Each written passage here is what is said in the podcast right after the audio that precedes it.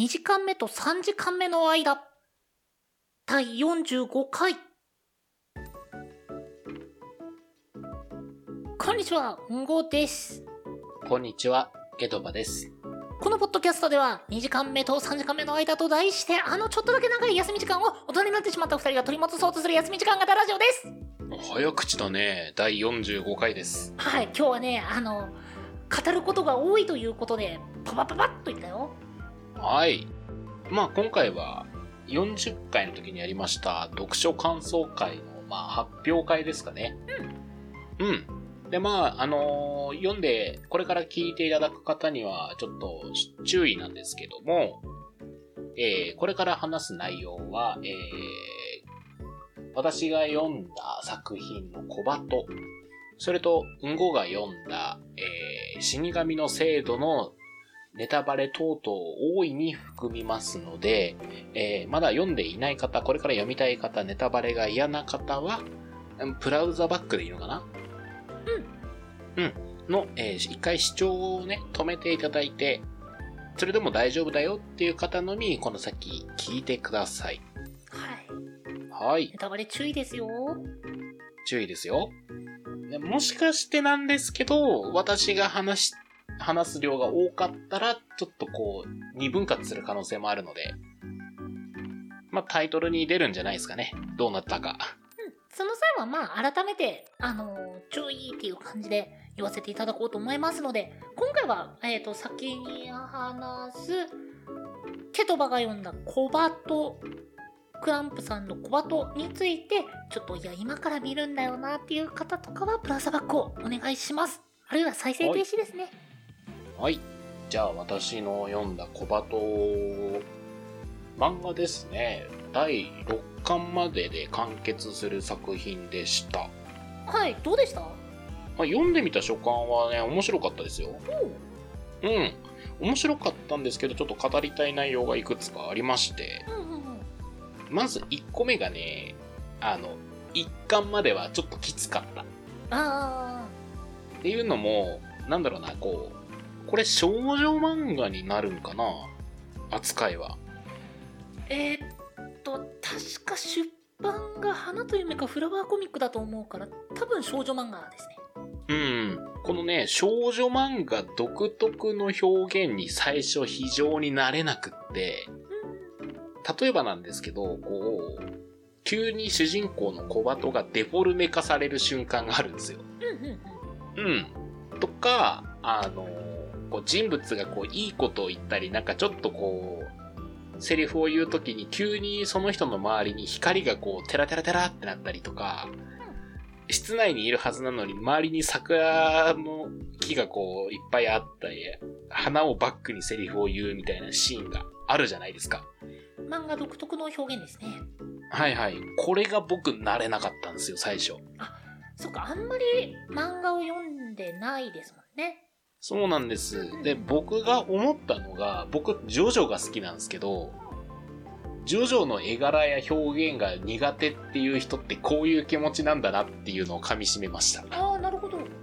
うん。ああ、なるほど、こういうことねっていうのをすごいね、感じましたね。あとなんかこう、独特なノリ。独特なノリ。うん。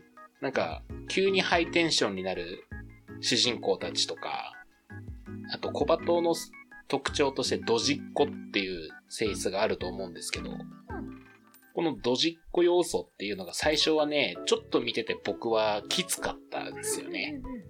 なんかなかなかストーリーがね、頭に最初は入ってこなかったんですけど、まあなんか2、3巻ぐらいからね、それにちょっと慣れ始めて、まあ読んでいって、まあ終わり方も、終わり方的にはこう大円満じゃないですか、これ。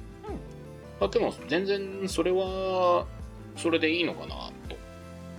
こう、これでなんかこう、いや実はこう、バッドエンドでみたいなよりは、こう綺麗にちゃんとまとまってくれたなっていう意味では、読んでて最後はちょっとうるっときましたし、うん、全然、もう読んで、まあ、読量感も、なかなか爽やかに読むことができたっていうのが総評ですかね。うんうん細かいところをどんどん話していきますと、うーん、なんかね、想像してたよりは人物にスポットが当て、当たってたなっていう。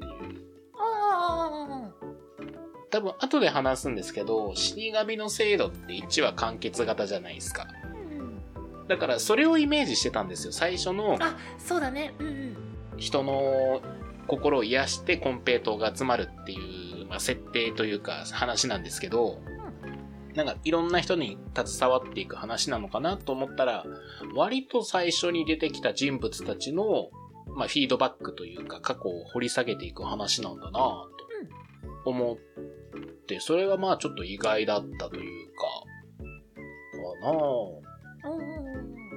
まあなんか、その過去とか話も、いや、ちょっといくらなんでもご都合主義なんじゃないのって言おうと思えば言えるけど、これに関しては、それでええねんっていう感じだった。そうですねうん。まあご都合主義の塊だけどまあそれを心地よく見せてくれる作品じゃないかなとは僕的にはあの、心がすさまない作品ですね。あのポケモンスナップにつなぎ 続きはい。ケトバの心が浄化されていく浄化されていく作品ですね。うんうんうんまあ、終わり方も良かったんじゃないですかね。転生するわけじゃないですか。うんコバトが。うんうん。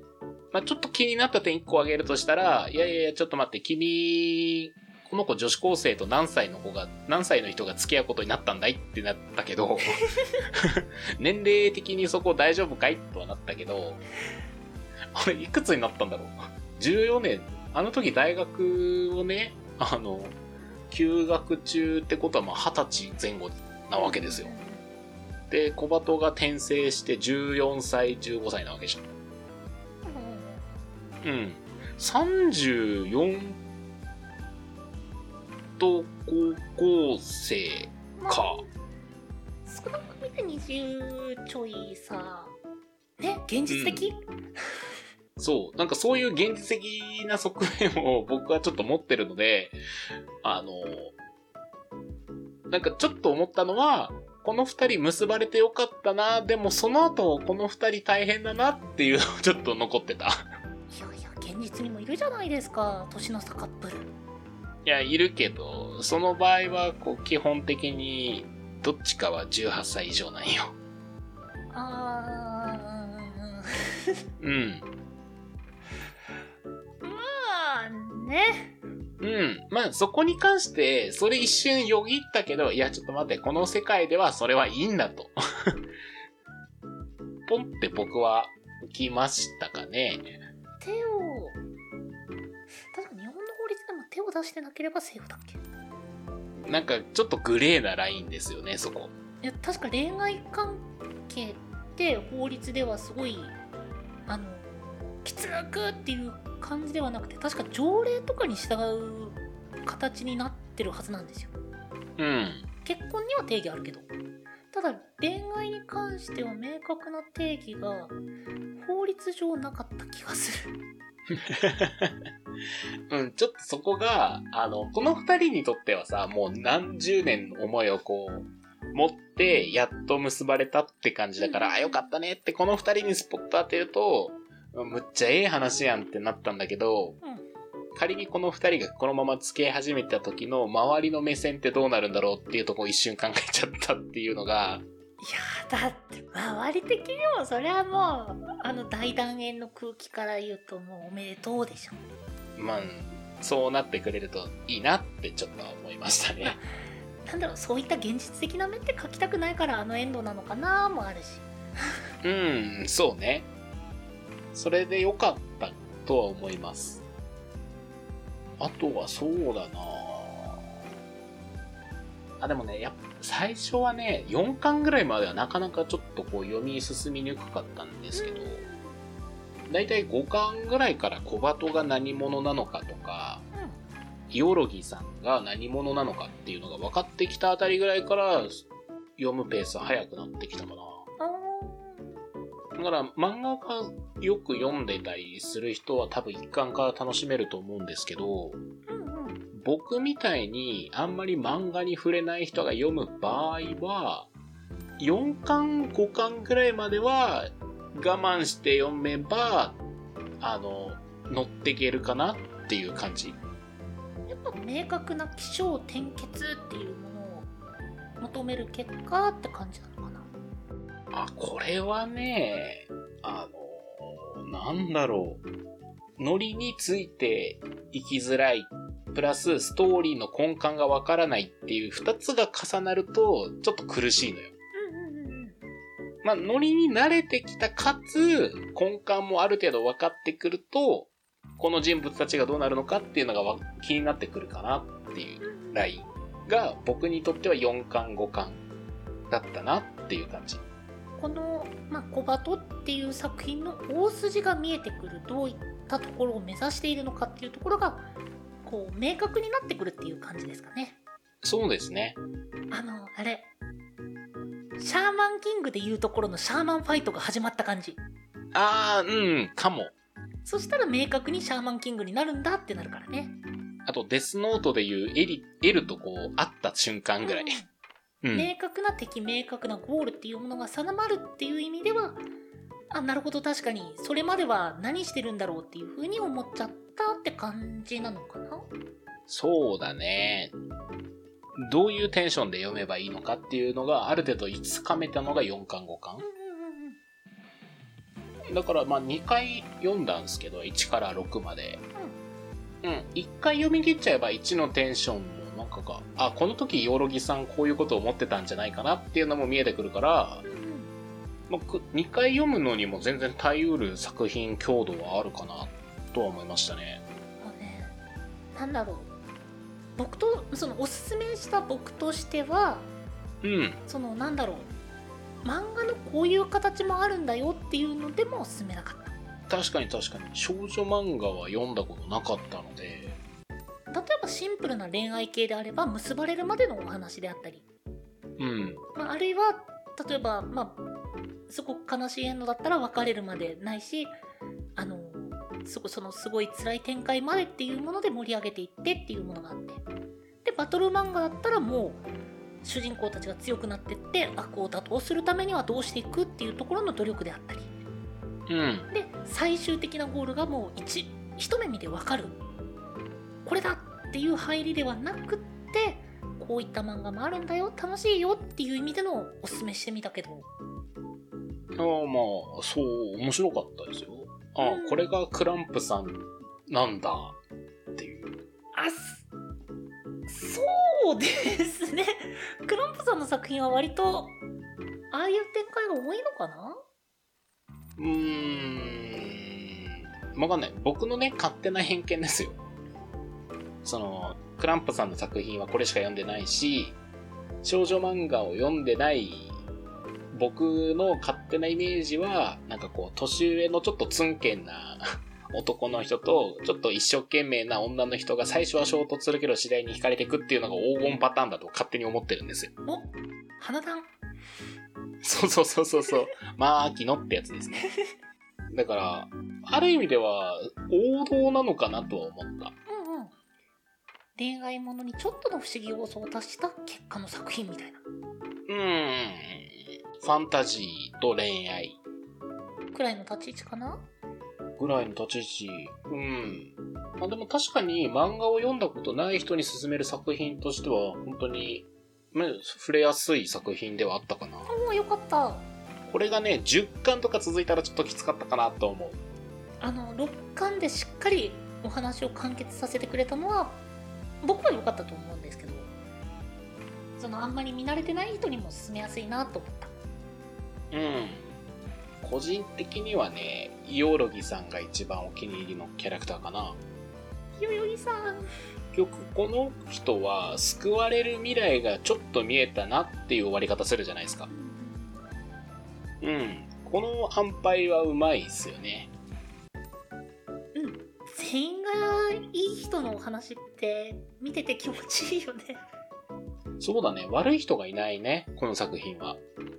僕的にはすごいここう心がそれで濁らないから好きです いやーそうだね。ちょっとこう斜めに見ない方がいい作品かもしれない。そういう意味では。うーんうんそうねあの、ピュアな気持ちで読む作品かな。とりあえず楽しんでもらえたならよかったですはい。まあ、僕の小鳩の総評はこんなもんですかね。次回へ続く